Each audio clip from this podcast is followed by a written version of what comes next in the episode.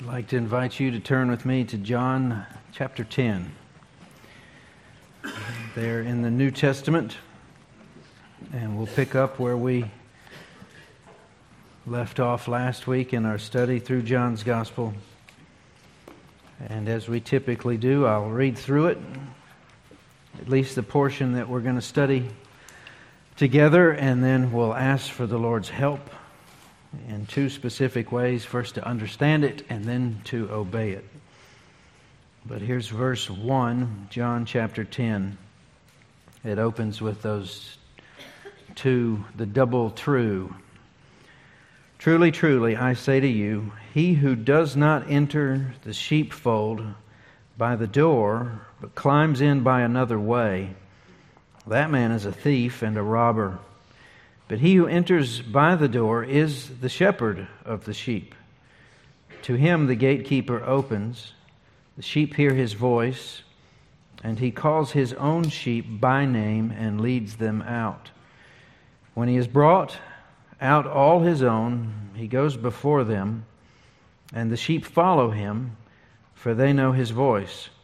A stranger they will not follow, but they will flee from him, for they do not know the voice of the strangers.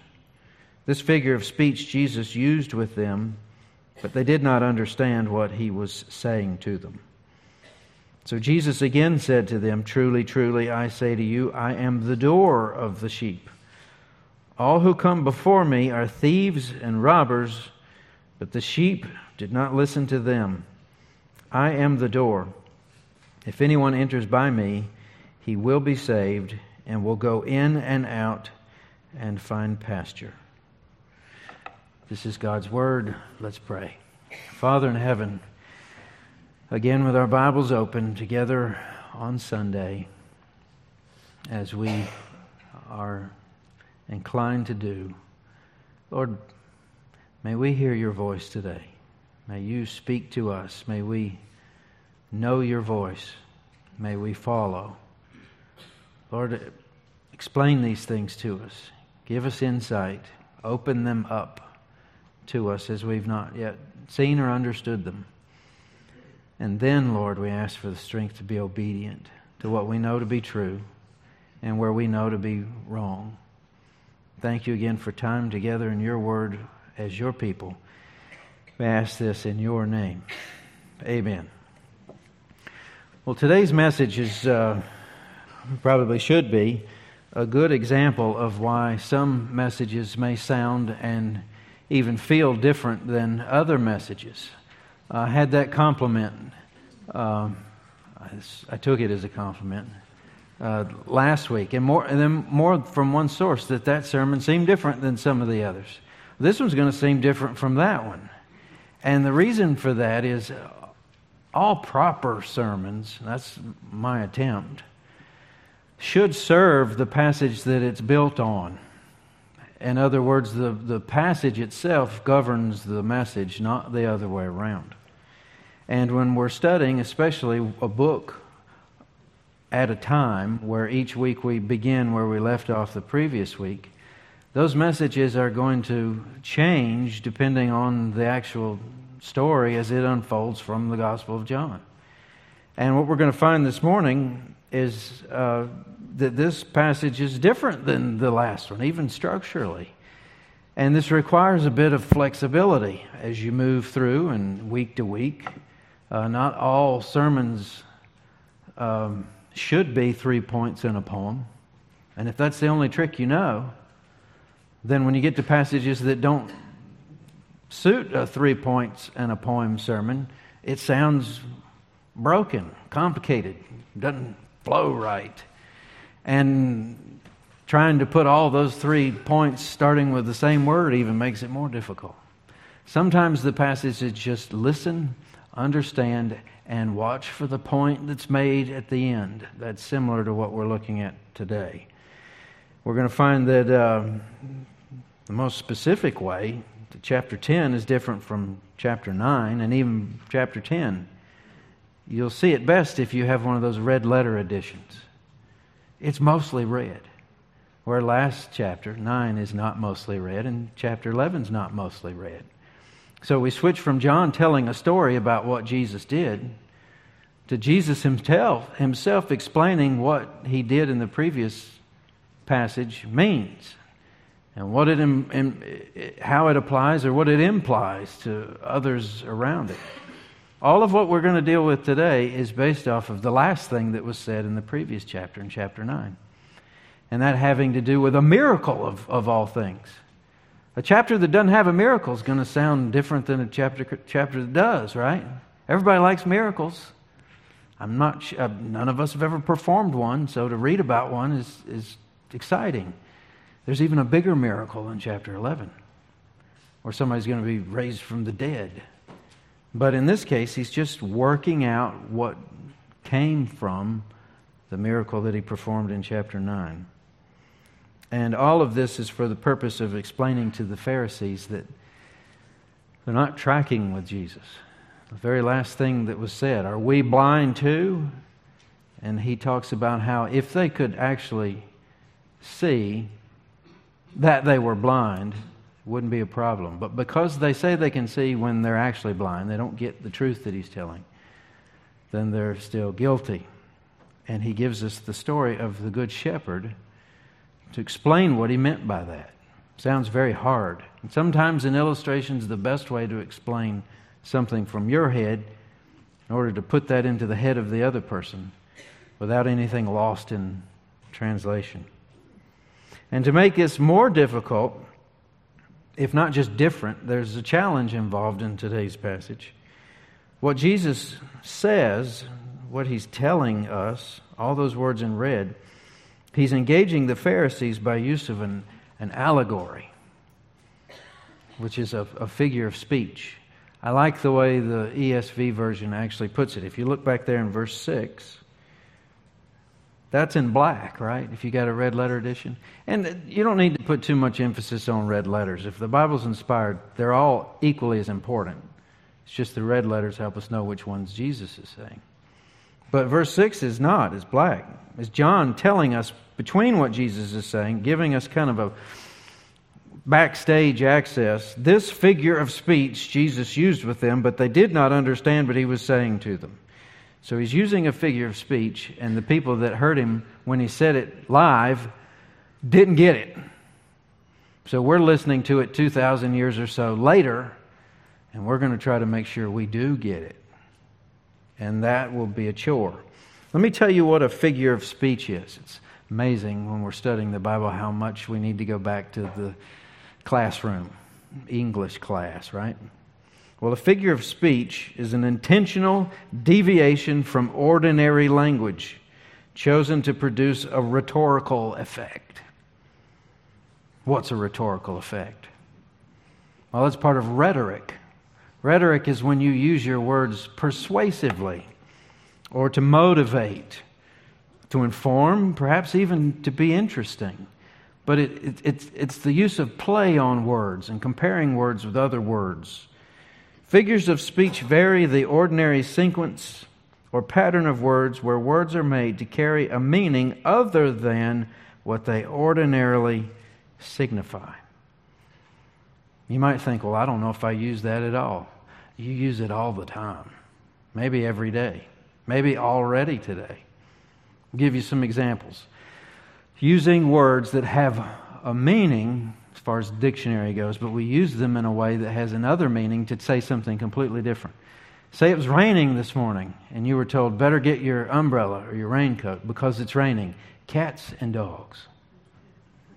I've never seen a cat or a dog fall out of the sky that somebody didn't throw up there to start with. Right? But to say that implies that it's not just as light mist or even light rain or even moderate rain. It's very heavy rain. That's what that means. But you're using something that doesn't have anything to do with it to explain what it means. Uh, we could go on for a long time having a lot of fun with this, uh, especially the differences between, say, Southernisms and Northernisms, and how we usually don't get the other if we grew up in a place where we've never heard those things before. Uh, not long ago, I, I had heard one that I, I thought was particularly clever. It was describing a place within this state um, a place not necessarily known for its advancements or its culture or polish. And uh, described this way: a place where a, a seven-course meal would be a possum and a six-pack. Now you you get that, right? That's a figure of speech. And there's ways that you can use figures of speech to get in between words, emotions, laughter, sentimentality, pain. There's all different types of ways that we can speak effectively. And it's very amazing. It's tr- intriguing. Uh, wonderful. The way in which Jesus would use parables, stories, figures of speech. One of my favorites is this man who self-righteously asks, uh, after being told how to treat one's neighbor, he wants to know, well, who who is a neighbor? Because if I can just catalog all the people that are my neighbor, then I can treat them that way, and I can write off the rest of the world that's not my neighbor. And then we're given the story of this Good Samaritan. And at the end of that story, the question was, who was he neighbor to? Because those guys weren't neighbors. So it's more important that you be a neighbor rather than figure out who's a neighbor to you. He did that with a figure of speech. So to answer these Pharisees who are blind to the truth that he's telling, but they think that he's telling lies, and he's actually crazy or demon-possessed, he's trying to tell a person who thinks they see that they're actually blind. And that can take some doing.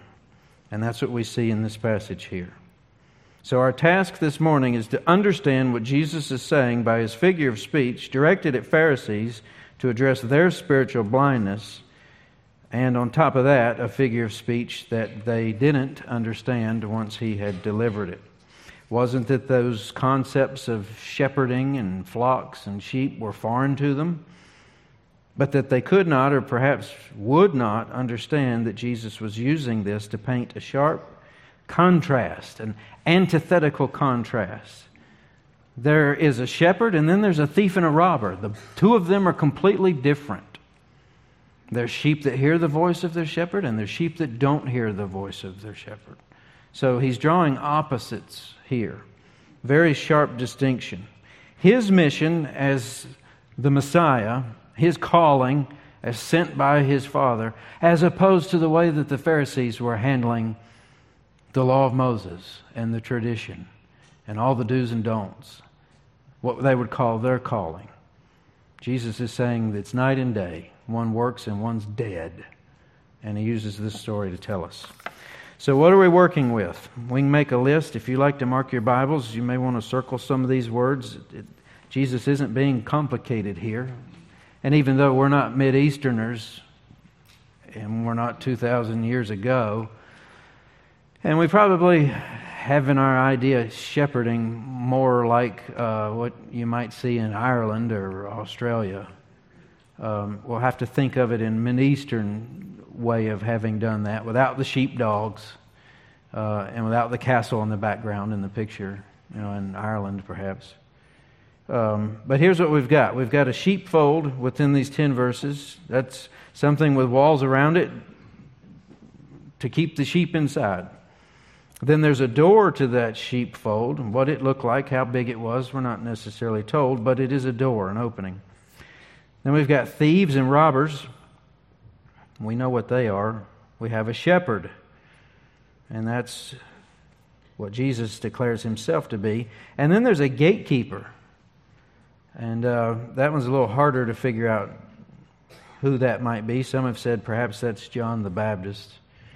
Add to this things that are going on among what we've just mentioned. The, sh- the shepherd does some calling, which he uses by use of his voice. The hearing and recognition of the shepherd's voice by the sheep.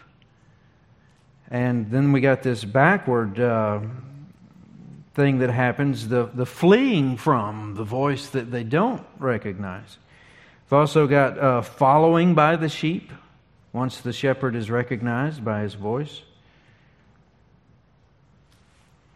So that's about it. as far as the contents of the passage. There may be more. Depends on how detailed you want to be. But if we were to ask the question, okay, who is who and what is what out of that stack? The thieves and robbers are the Pharisees. That's clear enough by the way Jesus responds to them from the previous chapter's contents. The shepherd and the door are Jesus. He declares himself to be both. The sheep are the followers of Jesus. And the calling and following is the teaching of Scripture, His Word, actually His Father's words, and the obedience of the true believers that follow Him in and out and are saved, as we saw there at the last part. Now, here's, here's the uh, disclaimer, where often a sermon might actually need a timeout.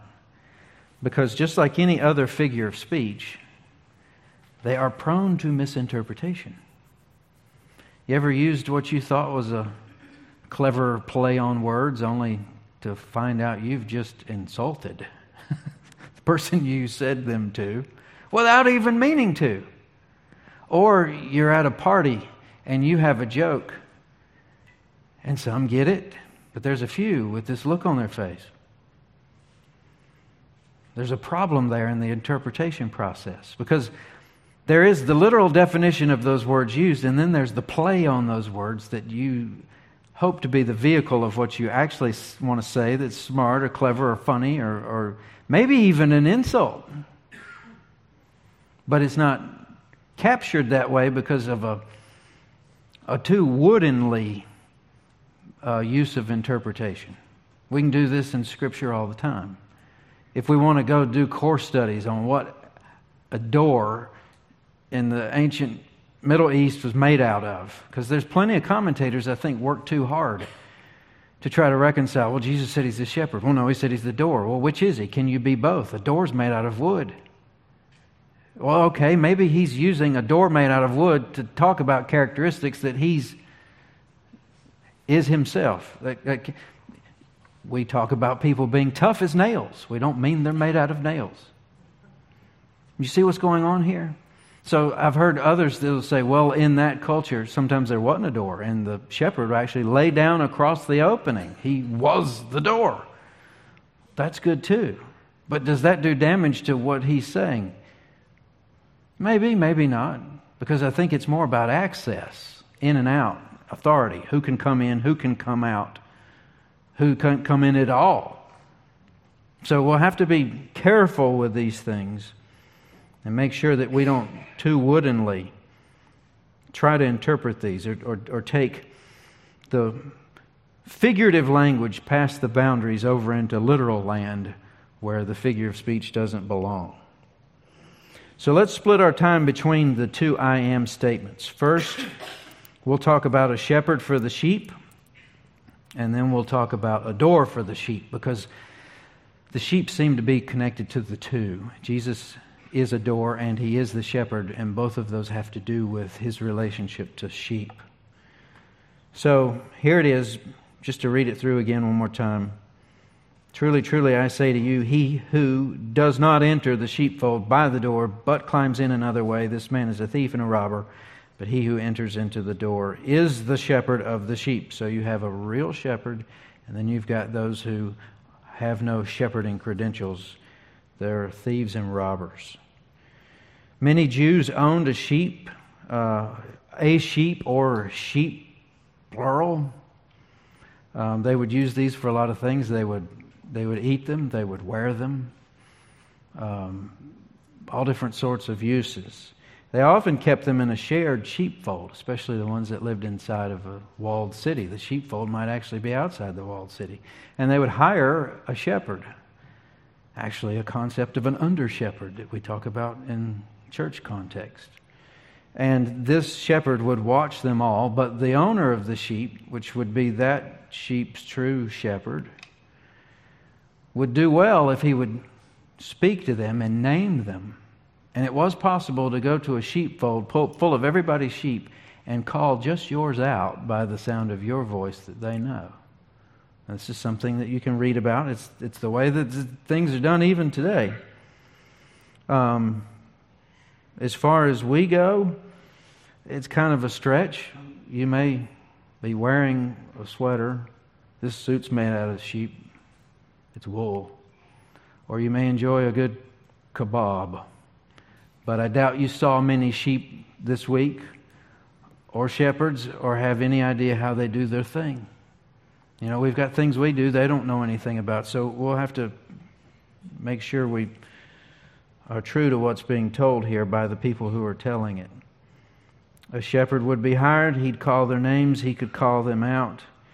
He would actually be the only one with lawful authority to come in and to go out as far as the access to the sheep, other than the gatekeeper who was employed to do that as well.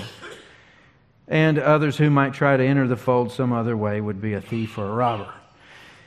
Have you ever got locked out of your car and needed to remedy that yourself? You don't really look like you own that car when you're breaking the window, climbing in and retrieving your key and starting it up. Uh, when I worked for the Ford dealership in, in Yanceyville, that was part of the things that we would provide was lockout service. And uh, sometimes we'd drive over to the, the, the fair when it would meet there. People did that a lot. But there was this aluminum uh, clipboard with a lid on it, just like the, the old state troopers used to have, all dented up and everything. And you had your forms in there with the white copy and the red copy and the yellow copy, and you have to press real hard. And in there was a waiver, where if we tear up your car trying to get into it, it's on you, not us. But also part of this was a signature. I do own this vehicle. And uh, it can get kind of, you, you've got to have proof. So these folks don't have the authority to be in the sheepfold if they don't own the sheep or can call them by name. That's what's, what's being said. We understand that type of thing. Verse three, to him the gatekeeper opens. He has authority. To him the lockout service will use the little blow-up bag and the wedges and open your car for you. The sheep hear his voice. He calls the sheep by name. There's a relationship there. When he's brought them in and out before them, they follow him, for they know his voice. Stranger they won't follow, because they know better.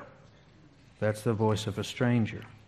So not only does the shepherd have legal authority over the sheepfold, he also has the right to exercise care over the flock. No thief or robber has the right to manage the flock. And they wouldn't want to care for them anyway.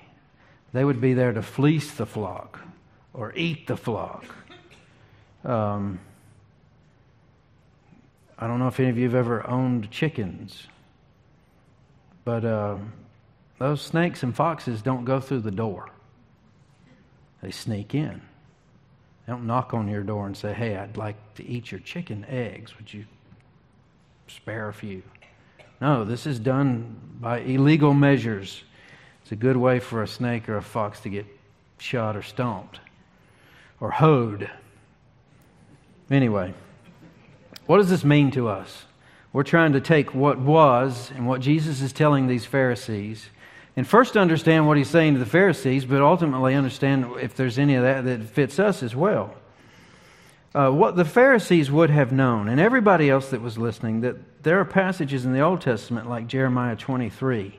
Just listen to this. Woe to the shepherds who destroy and scatter the sheep of my pasture, declares the Lord. Therefore thus says the Lord, the God of Israel, concerning the shepherds who care for my people, you have scattered my flock and have driven them away. You have not attended to them. You've, you're no shepherd. Behold, I will attend to your. Uh, Behold, I will attend to you for your evil deeds. That's a play on words. That attending is not the same use both times, is it? One is supposed to be care, the other is punishment. Then I will gather the remnant of my flock out of all the countries where I have driven them. I will bring them back to their fold. They shall be fruitful and multiply. I will set shepherds. That's plural. So Jesus is the true shepherd, but there's such a thing as under-shepherds, qualified leaders within the church, to shepherd according to the Word of God. I'll put them over them who will care for them. And they shall fear no more, nor be dismayed, neither shall any missing, declares the Lord. So Jesus is saying, you haven't done your job. You're not good shepherds. You're, you're more like thieves and robbers. You've wounded my sheep. They don't follow you. So in contrast, the Pharisees were not what Jesus is. Jesus is the true authority over his people.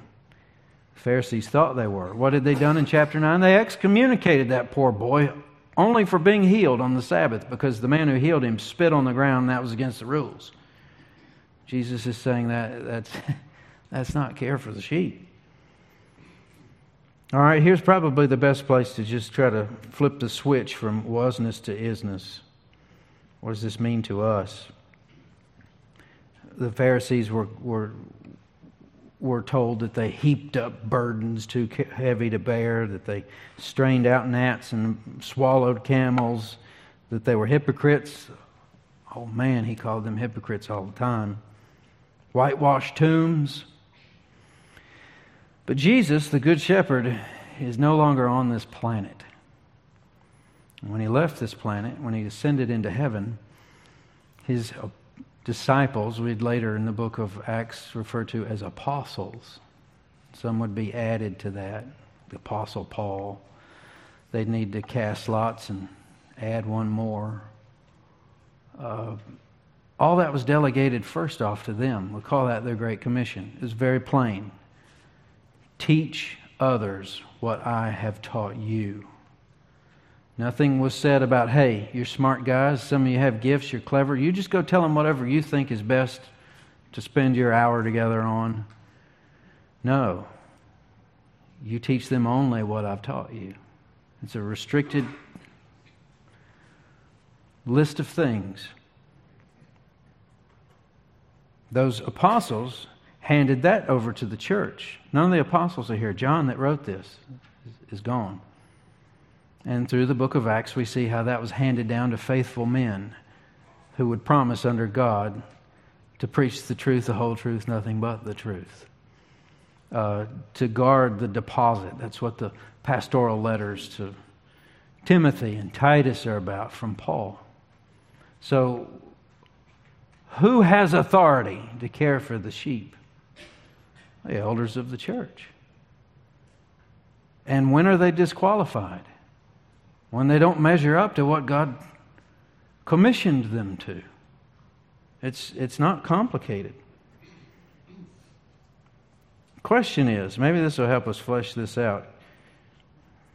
Can we tell the difference in a true shepherd and a thief or a robber? Should be able to. Sometimes it's hard. How, how was it described as? A wolf in sheep's clothing. There are ways to disguise oneself. Snake in sheep's clothing, maybe not so much. I don't know, that it'd look a little weird. Costume wouldn't quite fit.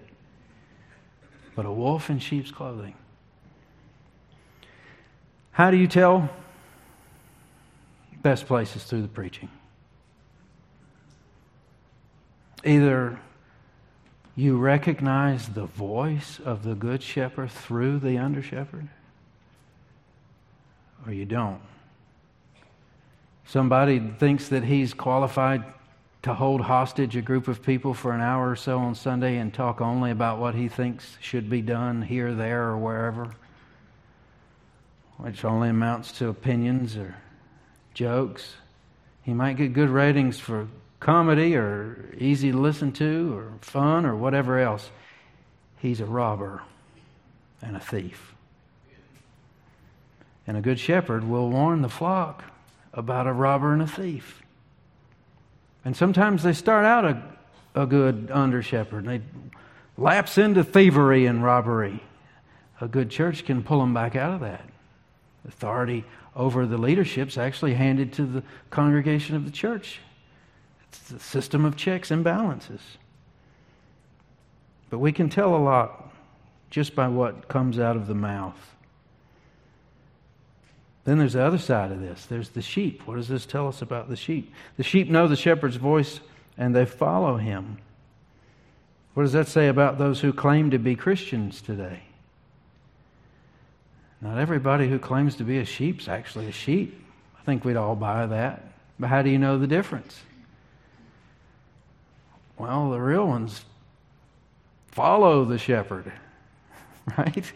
It's not rocket science here. Some sheep wander off. Some sheep follow. So are you saying that a real sheep is always at church every Sunday? Maybe not. But that's where the rest of the fold is.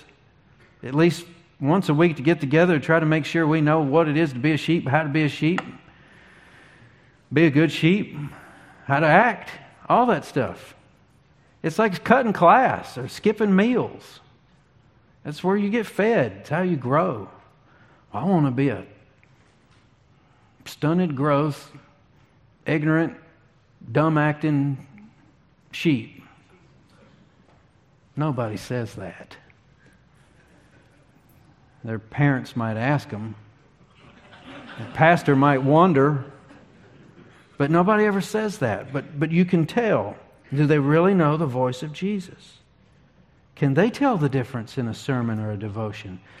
And, and sometimes it's strange how it happens. You're just doing your thing as a Christian. You're sitting in service. The guy's, you know, Charlie Brown's teacher.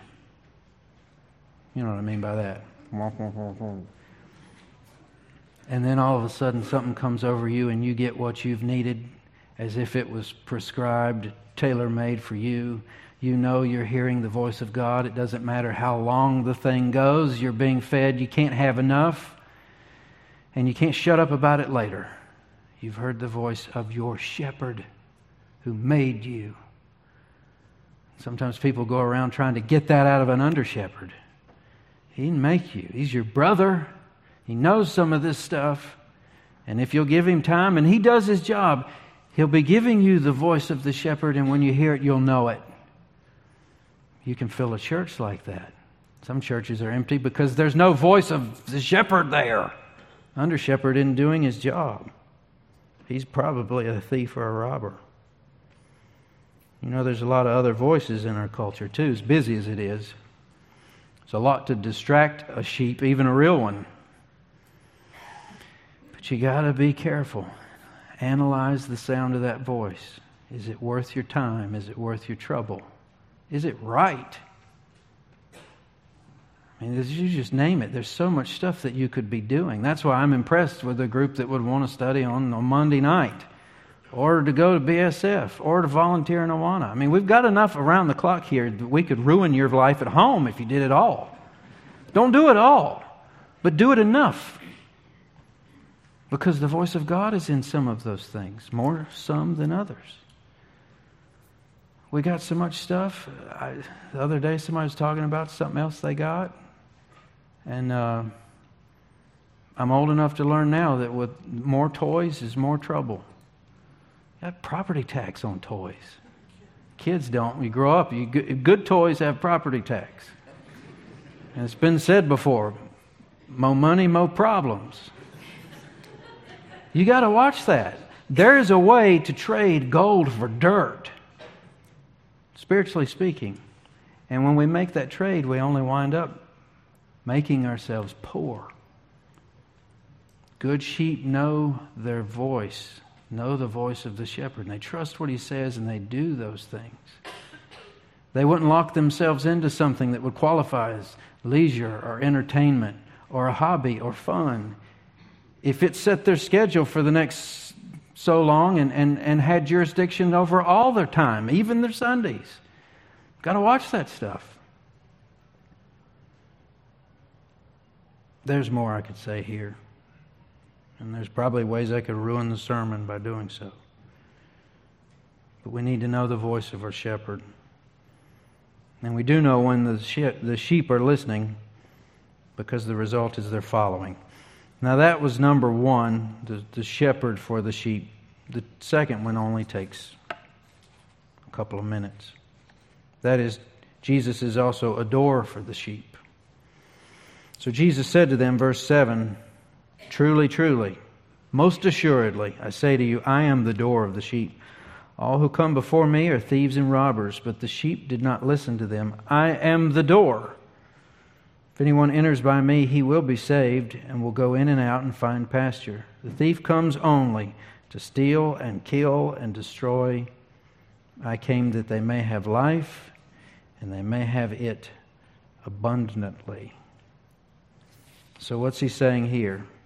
Well, this is actually a prelude to another thing he's going to say in John fourteen six. I am the way, the truth, and the life. No one comes to the Father except through me. That's as clear as crystal. So to get mixed up, shepherd, door, whatever else, he's just telling you the access point to his Father is him alone. To get into the sheepfold of heaven, you won't get through by the law of Moses or, the, or perfect obedience as, as, as ascribed by the Pharisees or any other religion. This is, this is where we have the most trouble socially when it comes right down to it. And we're in John ten. We're going to be reading over things that are going to theologically imply all sorts of things, including letters in uh, acrostics uh, held uh, by Reformed theologians. Specifically things like limited atonement, whatever does that mean? Divides a lot of people, but nothing divides people any more than a God who says, if you don't come through me, you're separated for eternity in a place called hell. That's the thing that everybody trips over, the hell part. The reason why they trip over it is because they don't believe they're worthy of it, which is spelled out in Genesis very early. It's sin and we did it. Now we owe for it. God's going to demand the price. But Jesus has decided to come to this earth and jump in front of that bullet. Take it himself. All the punishment. So that we could be forgiven. And if we're forgiven, then we don't owe that as far as death. But it only works if Jesus is the only way. He didn't die so you could have faith in anything else. And faith so that you, or died so you'd have faith in Him.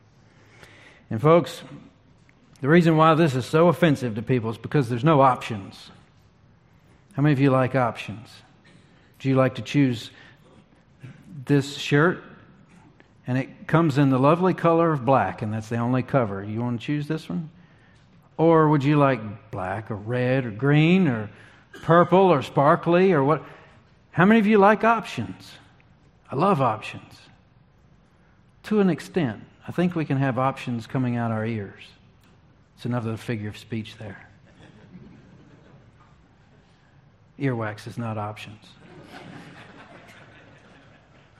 In fact, with my kids, um, I'm not a fan of giving every kid an option as to what they want for dinner that night. Because I'm married to their mother who has to cook that stuff. So I'm of the opinion that the king in the house gets to say what it is. Work closely with the queen here. This isn't a, a, a dictatorship, right?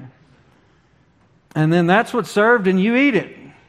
And I'm, I'm, I'll, I'll be kind. If you don't like it, you don't have to eat it today.